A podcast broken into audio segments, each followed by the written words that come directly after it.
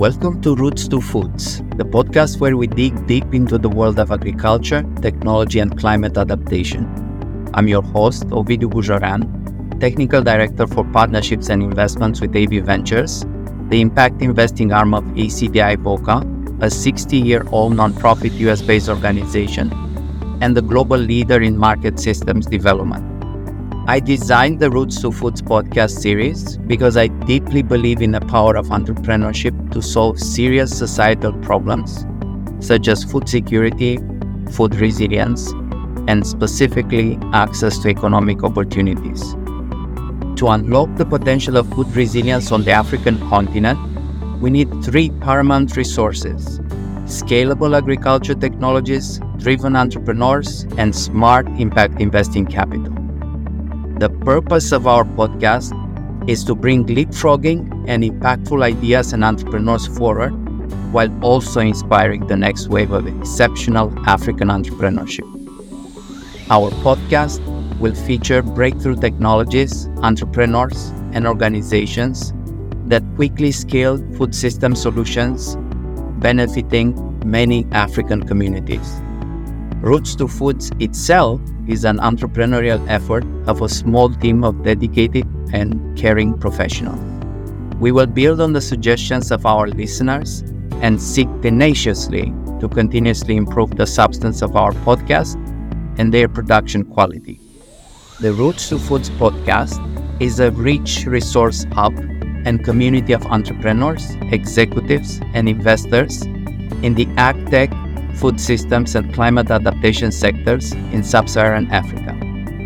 Our first episode, Breaking Ground on Enhancing Innovative Financing in Agriculture, has been developed on the foundation of a very substantive panel conversation that took place during the 2023 US Africa Business Summit that was organized by the Corporate Council on Africa. Our panel guests will be introduced by the panel moderator, Mr. Amadou Mahtar Ba, Executive Chairman of All Africa, one of the most reputable African media companies. Additionally, our podcast will feature an interview with one of the most dynamic entrepreneurs in AV Ventures portfolio, Mr. Moses Malagan, founder and CEO of AgroInnova, a Ghanaian company that is a pioneer in digitizing agriculture in Africa. Stay tuned for insightful discussions, expert interviews, and actionable insights that will empower you to be a force for positive change in your community.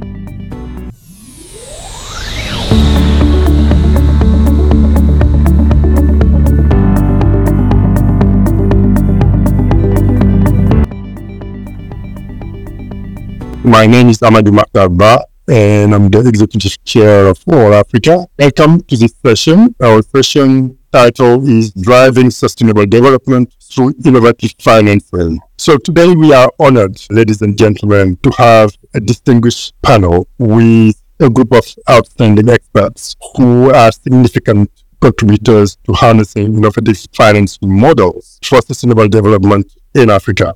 So this morning we'll explore the transformative power of innovative financing and its potential to unlock Africa's immense potential for positive change. We are privileged this morning to have with us this morning Dr. Frannie Leautier, who is the senior partner at Southbridge Group and CEO of Southbridge Investments. We also have with us this morning Aline Varre, Director of Strategy and Business Development at the Foundation for Partnerships Initiatives in the Niger Delta, Nigeria. And also joining us this morning is Efe Braimah, Associate Principal and Head of Nigeria Advisory at Cross Boundary. We also have with us this morning Ovidiu, Technical Director of Partnership and Investments at ACDI VOCA, AV Ventures. And last and certainly not least, we are honored to have Ambassador John Simon, is the founding partner of Total Capital Impact. So, without further ado, let's dive into the panel. And we want to start with Dr. Frannie Leautier and Ambassador Simon to just explain the innovative ways in which philanthropic capital can be leveraged to attract market resources for investing impact in Africa. Uh, thank you very much, Amadou, and it's great to see you. And uh, congratulations on the great work that allafrica.com does in getting African messages out. Your question is very pertinent given the context, as you just said, which is meeting the Sustainable Development Goals and other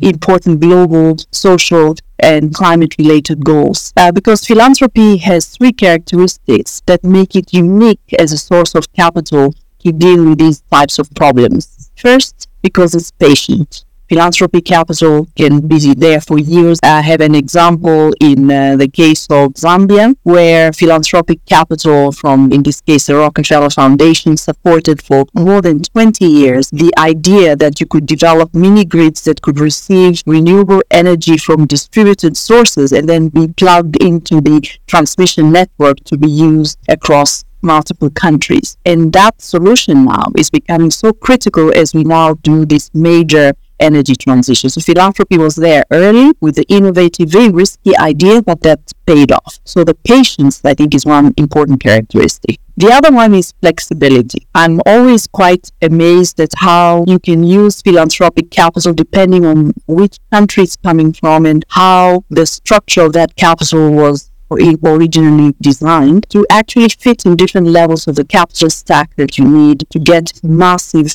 complex development projects off the ground. Many examples exist, but uh, the, the one that I could pick up is the recent decision by IKEA Foundation, Bezos Earth Fund, and Rockefeller Foundation to put their money towards the goal of getting energy solutions across the world. And you have there the Global Energy Alliance for People and Planet, where the capital that's available, or $1.5 billion right now, can be used flexibly to drive these kinds of transformation, whether it's the policy dialogue, investing in a new private sector idea, or helping the government to achieve a major solution. The third characteristic, and I think this one is, is also quite critical, is how philanthropic capital actually can come in at different stages stages of a development problem, whether it's the early stages of feasibility, capacity building, skills development, and so on, or whether it's at the de-risking phase where you want to then crowd in other investors. And this flexibility of coming in at different points I think makes it a very unique source of capital. Another example there, uh, you take what has been done, for example, by the Gates Foundation to eradicate polio. So whatever it takes to eradicate polio, the funding will be available. Or you take the Gavi uh, vaccines or the uh, HIV, AIDS, tuberculosis, and malaria through the Global Fund. And I'm sure Ambassador Simon, which is where I met him actually at the Global Fund, uh, would be another example of that kind of use of philanthropic capital. So I think patience, flexibility, and this sort of customizability to fit in different stages of the development challenges would be the unique features of philanthropy. I, I think they're all examples of what we call blended finance. So blended finance is really the concept of taking a whole spectrum of capital sources all the way from pure grants on the one end all the way up to almost commercial capital and even in some cases purely commercial capital and putting them together so that the whole is greater than the sum of the parts. And so that what you get as a result of blending the various sources of finance, the level of leverage mobilizes a lot more capital than what you would get if all you did is do a grant or all you did is do an impact investment or all you did is do a loan. And one thing to think about is that there's now a greater and greater uh, uh, pool of capital that's out there looking for impact as well as financial returns that's available to be leveraged with philanthropic capital. And so the leverage that you can get is growing all the time as you have more capital that is valuing both impact as well as financial returns. And just to put some numbers to this, the Global Impact Investment Network says that in their last survey, there's about more than a trillion dollars of, the assets under management that are that is focused on impact. Most of that is actually looking for about a market rate return, but a third is looking for a below market rate return, or even a return that's solely looking at capital preservation. So there's a significant number of investors out there who, if they can get their money back, make it impact. And the way that you can give those investors confidence that they can get their money back is to de-risk their investment with philanthropic capital. Often that is in the form of some sort of guarantee or first loss. Sometimes that comes through through technical assistance. That's one of the most effective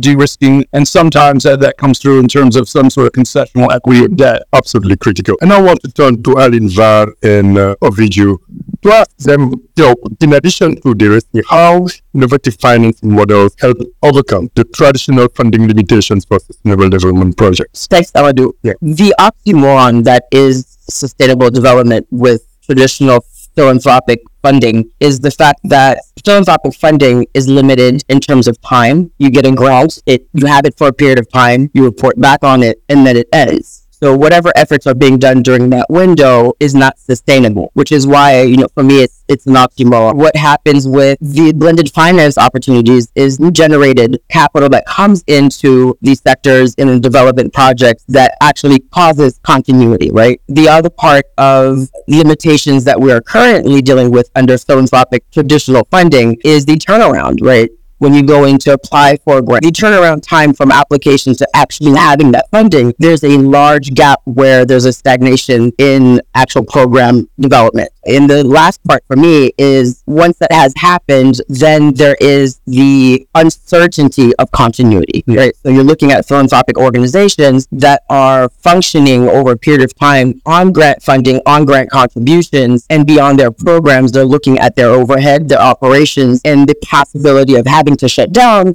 because of gaps between contributions. So now aid agencies or government agencies around the world due to COVID, that funding now has decreased immensely. So leaning on that can only stagnate the efforts in philanthropic programming and switching to blended finance, we're looking at opportunities to actually pick up the ecosystem, bring regenerative capital into the regions, and actually start sustainable development. Thank you. Thank you very much, Aline. Thank you, Amadou. Uh, it's a pleasure to be here. Very interesting points, both from uh, Frannie, uh, Aline, and Ambassador. Our organization is working in 25 countries, 15 of which in Africa, and we build a hybrid model where ACDI VOCA provides the technical capacity building in the agriculture field. AV Ventures is the for-profit subsidiary provides the impact investing capital. And we have built a functional model where we find synergies uh, at the local level to connect the opportunities that are identified through the technical capacity building with the capital. But one point I want to talk about because I heard the huge numbers from Ambassador Simon, and I think there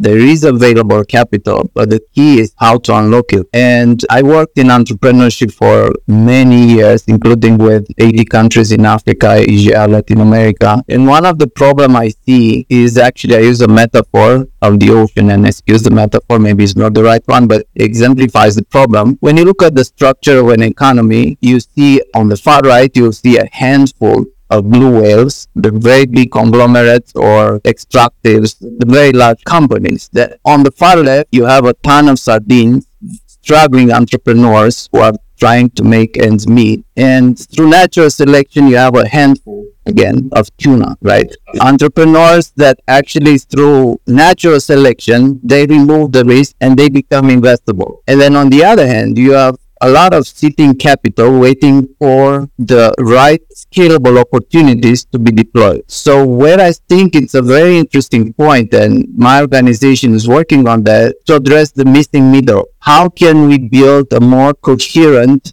stream of scalable ventures that will create the huge amount of jobs that are created for Africa. If you look at the population, Kenya graduates 1 million young people every year, only half a million jobs created. So every year adds like half a million on unemployment, right? So what we do with, with our family of funds, we have one focus on West Africa, on Ghana, one focus on Kenya, and one in Central Asia. We provide financing for the missing middle between 250K and 1 million. And we are also being actively engaged to do two things. One is to provide innovative financing through revenue based loans. And second, through the comprehensive market linkages that we generate with the CDI VOCA project, we connect them to partners, to clients, to other financing opportunities with other investment firms. We are looking as a system and we are seeking to partner with all the actors in the market to see how we can together because this missing middle is everyone's opportunity. Tell us a little bit more about the unique challenges and opportunities in adopting innovative financing uh, models to address these development issues, whether it's poverty or infrastructure development, access to clean energy, healthcare, education, job creation. No, thank you so much. And actually, that question lends itself to a lot of what my co-panelists have said. And I'll really just start with about where Vidu stop. There are a number of challenges with, with adopting innovative financing for uh, sustainable development, but I'll, I'll hit on just a few. So, so the first is really just around the transaction dynamic that are involved in financing development. And when I think about the transaction dynamics, it covers a range of things like the risk perception, the size of the transaction, and, and the high cost of transaction. And really, as Ovidiu said, when we think about financing development in Africa, financing SMEs are critical for that. Um, I don't think we'll be able to reach our SDG goals without financing SMEs. But what you have is you have this conflict between what concessional capital is intended to do in financing sort of the early stage non-return generating entities and what commercial capital is traditionally intended to do. Um, and that creates that missing middle, like we've discussed. And really, this is an opportunity for you know leveraging concession finance for de-risking in form of guarantees, um, in form of first loss capital and in form of technical assistance um, to really mobilize that commercial capital that can help us achieve scale. The second challenge I wanted to hit on is, is the limited availability of bankable projects essentially, and really just lends itself to technical assistance as an opportunity, really using grant capital and concession capital to provide technical assistance to SMEs, entrepreneurs um, that have these innovative business models and these innovative ideas. The final point I was going to hit on is a lack of internal capacity, or I want to say institutional constraints for the investors. So when I think about purely philanthropic organizations, a lot of them don't have the private sector or the, the investment specialists that can look at these transactions from a commercial lens because you still need that sustainability. Or when I think about asset managers or institutional investors, um, a lot of them don't have the technical skill set to diligence these innovative business models. I've worked with several commercial banks and asset managers that really didn't understand how to diligence um, a renewable energy opportunity or a mini grid. Um, and you have to work with them, you know, um, basically building capacity, sharing benchmarks with them, and getting them comfortable with this space to be able to deploy capital. Um, and I think both for investors, donors, as well as sort of the SMEs, there's a strong need for that capacity building and technical assistance that concessional capital can really help unlock and thereby mobilizing commercial capital. Absolutely. Thank you. I think the capacity building aspect is critical to really make a difference in, in this. But I want to turn back to Ambassador John Simon and Ovidiu, just to ask you guys if you can talk to us a little bit more about the role of impact investing in driving innovation and sustainability in peace, security, while at the same time fostering sustainable economic practices on the continent. Thank you. So one premise that we have at Thunberg Capital, we are unabashedly an impact first firm. In other words, we look to maximize impact with sustainable returns, not to maximize returns with sustainable impact. Is that there's a whole class of opportunities that produce viable returns, um, but not necessarily the returns that are attractive to purely commercial investors. And that for capital that's interested in impact, there, there, there's the opportunity to put that capital to work in ways that hit the SDGs, that deliver healthcare, deliver water, deliver food, and yet aren't necessarily going to hit the 20 plus percent returns or the 10 multiples that many commercial investors are looking for. And just because something doesn't reach that level of expected return doesn't make it not worthwhile doing. And part of what my view of impact investment is it's about broadening the aperture of what you see as uh, reasonable opportunities to include those that provide real value to society and a sustainable return not necessarily the best return that you can find out there. And over time, those returns, as you're able to, to prove out the model, may in fact look better and better, especially when, when you think about things like what we went through the great financial crisis, when some of the things that people thought were such great returning opportunities actually turned out not to be that way. I would like to pick up on one other thing that Efe said that I think is vitally important. The way you look at some of these opportunities is very different than a pure commercial investor might, might look at them. I mean, for instance, we have a financing vehicle that finances water cooperatives. Uh, uh, which have difficulty getting financing from banks. And we finance the water cooperatives after they've been through a capacity building program that an NGO that identifies ways that they can improve their systems. They put in micrometers so they can charge people for, by for how much water they use instead of charging a flat fee. To build on the points of Efe and also Ambassador Simon, if we look very deep, we need to see that this missing middle issue. We need to fill the pipeline And in my past work, the problem is similar. And I've done startup boot camps where we work with entrepreneurs at idea, seed, and early stage. All the security problems we have now, and I know there's an increasing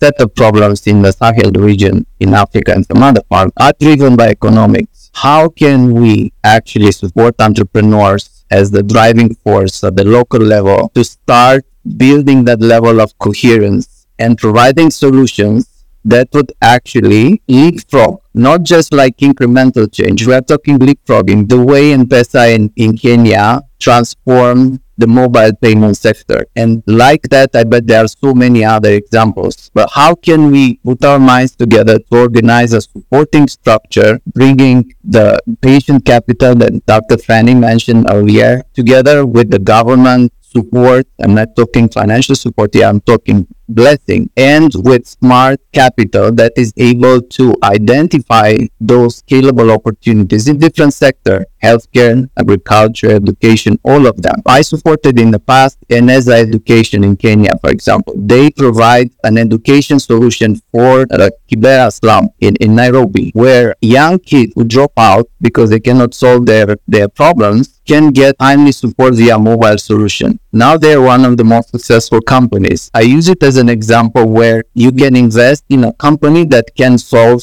broadly a problem. With our efforts with AV Ventures, we are actively involved in supporting entrepreneurs in agriculture in Burkina Faso through a partnership with Bill and Melinda Gates Foundation. We think that by providing access to finance and supporting small, promising small and medium enterprises, then you can start unleashing this potential that we see because we seen how uh, passionate African entrepreneurs are, and they are looking for creative solutions to solve these uh, problems. Absolutely. And amazing when I listen to you and you listen to the Sahel region with all the security challenges which are there. I mean, I think, you know, this kind of conversation also needs to happen probably locally, you know, because with all due respect to our governments and other leaders in the region, I mean, they need to hear more about these financing models and how they can be used in those areas. Because quite frankly, I agree with you. 100% most of the challenges we have primarily because of lack of opportunities.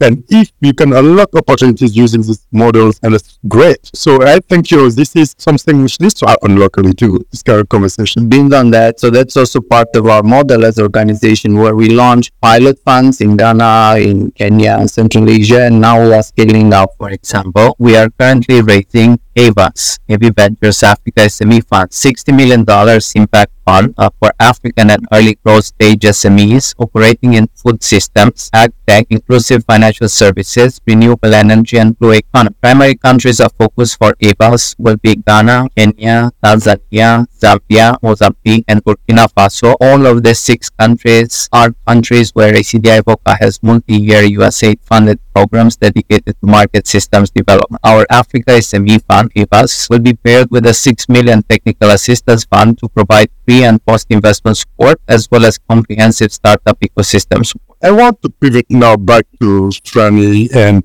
also Efe in this uh, round of questions because certainly there must be a role to development bank. And how can the unique role how can it interact with philanthropy and bilateral grant finance? And then, you know, for Efe, you know, it's still in the conversation we are having, Any, you can add a little bit more. Um, thank you, Amadou, for the question. And I'll pick up on what OV and Ambassador Simon have said in this targeting impact at the community level to create jobs and address multiple SDGs using this opportunity that philanthropy capital provides and the role then of MDBs within that. In the work that we did to the um, for the G20 capital adequacy framework for the multilateral development banks, we had several recommendations, but one block recommendations was around what we called innovative finance. And the ideas there uh, included, for example, how multilateral development banks can use philanthropic capital to de-risk the examples have come up here to support long-term capacity building and technical assistance in areas that really require that local capacity building because philanthropy is very well suited for that. And I'm sure with Aline's work in the Delta region, for instance, there are many examples there. Uh, and then thirdly, how philanthropic capital can also come and catalyze private investment because we have a lot of market liquidity and how do you really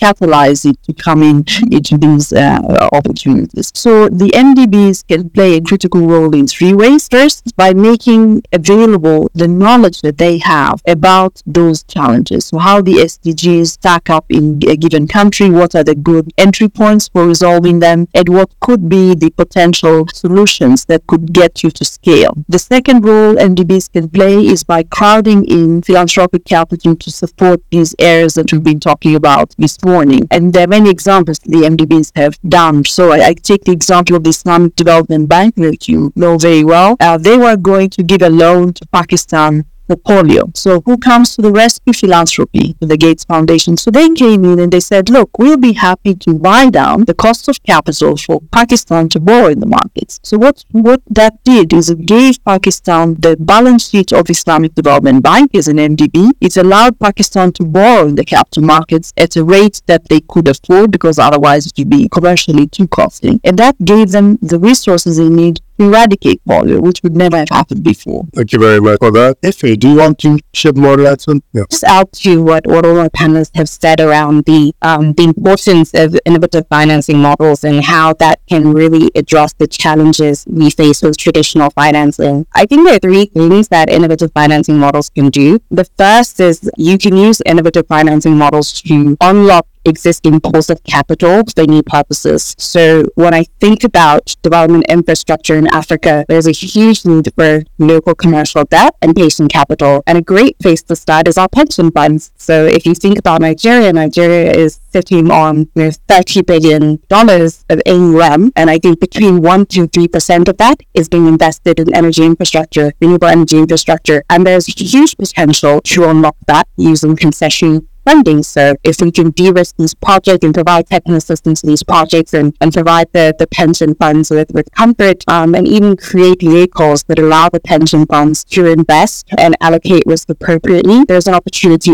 to unlock that pool of capital for development. The second opportunity is to unlock new sources of capital. So we're seeing innovative structures being deployed. I'll speak specifically to ideas like labeled bonds. So there's been issuances of green bonds um, and even more recently terms of gender bonds. And really what you can do here is attract sort of impact aligned capital from international sources to, to finance these projects that have the development impact metrics that international funders would be looking at. And then I think finally what's really interesting with, with these innovative financing models is you can really drive outcomes a lot of innovative financing models are starting to look towards results based financing. Um, and that really aligns the incentive of the company or developer outcomes where you have milestone based disbursements, where you have uh, financial incentives to meet specific development outcomes. And I think these are great ways that innovative financing can really address some of the limitations that traditional financing.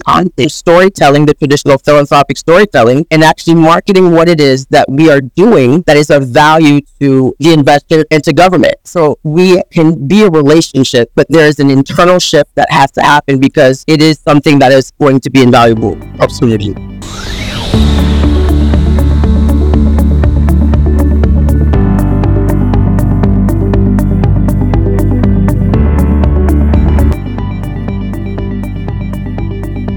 Thank you for joining us for the panel conversation. We hope that you found the discussion engaging and informative. Now, we invite you to join us as we delve into the grassroots level, exploring how entrepreneurs are revolutionizing their financial strategies. In our upcoming interview, we will be joined by Mr. Moses Malagan, founder and CEO of AgroInnova, a Ghanaian company that is a pioneer in digitizing agriculture in Africa. In our conversation, we will explore three key questions Let's hear Mr. Malagan sharing his valuable and practical experiences in building AgroInnova into a successful and dynamic African agtech business.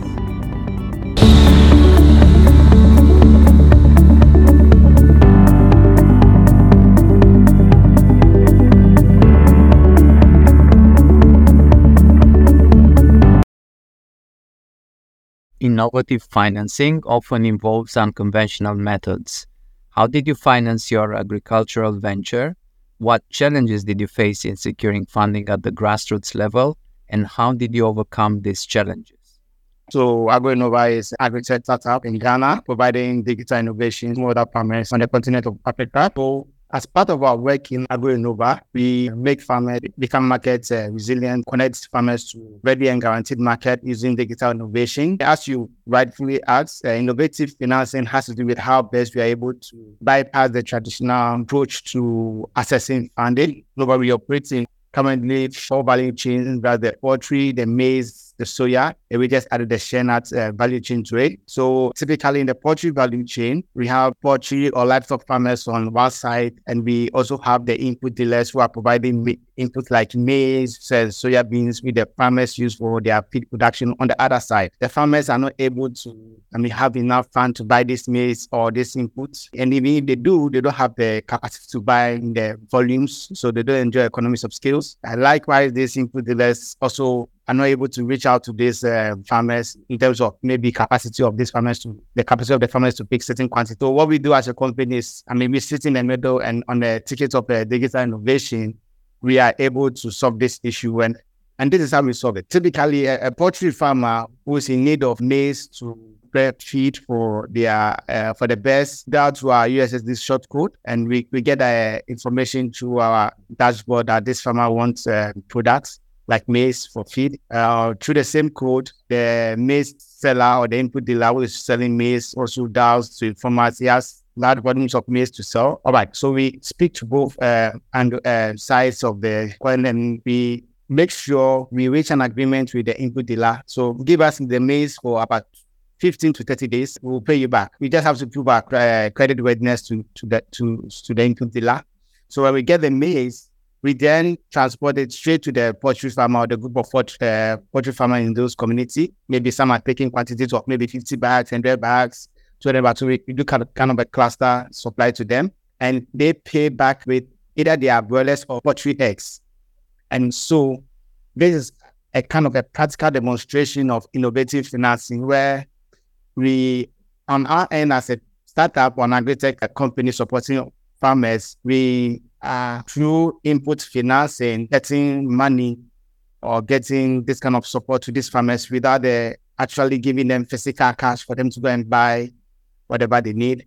And by this approach, they're able to get their inputs timely, they're able to get the quantities they, they, they need, and they are not going to sell to pay back because we have the large markets, we have uh, off-take agreements with restaurants with hotels, with institutions. So they pay back with their poultry eggs and they pay back with their broiler which they are very happy to do. And which on the other side, we are creating constant markets for the inputs dealer.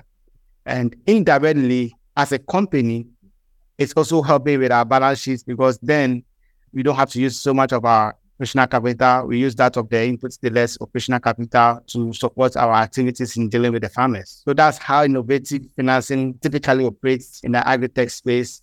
Was about how to use innovations to bypass the traditional ways of going to the bank or raising to, to support farmers. And uh, I mean, it's, it's about scalability. How can we help them scale without necessarily putting cash? And that's that's what we do at AgroInnova.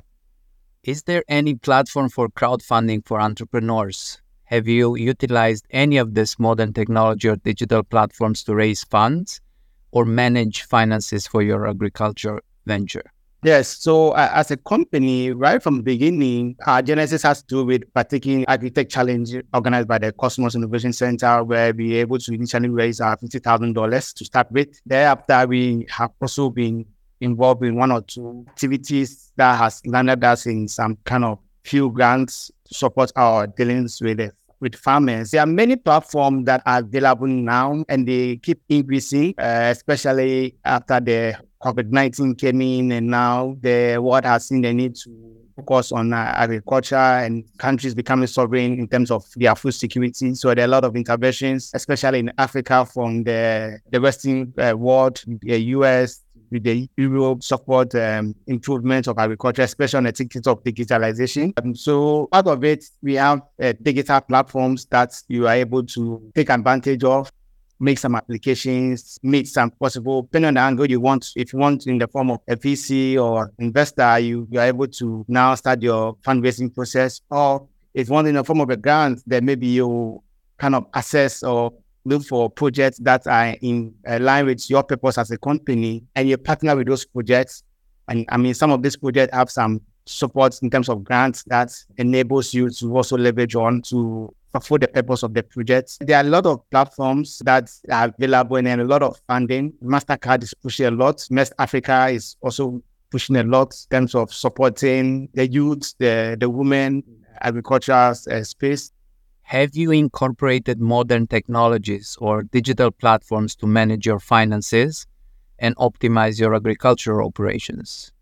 And which mobile platforms are you currently using to manage and pay for your financial services? One of our products have payment service integrated into it. So customers who are ordering through our Coco Market e-commerce or our Coco Market USSD and dashboard or platform are able to make payments while they are requesting. And we have, I think we work, we work with Paystack uh, fintech companies. So Paystack, I think is in Nigeria. We, we have the APIs in our system. So we don't necessarily have to pay cash whilst you are making the order or the request. You can pay through mobile money. Which we, we as a company, our mission is to digitalize agriculture. So our approach, everything we are doing is about how we can, how best we can use technology or basic digital solutions to improve or enhance whatever we are doing. In terms of payment to farmers, whom we get that form. we do not pay cash as a company to farmers in Ghana. Most of them have mobile money and some of them also have bank. So these are the two means um, by which we uh, provide them service. Assuming a farmer sells soya beans to us or maize to us, the farmer instantly receives the payment on their mobile money number, which is also linked to the bank account of the person. So the person can, from the mobile money account, withdraw his or her cash uh, instantly wherever they are. So we don't do cash uh, payment at all. Everything is online or digital payment.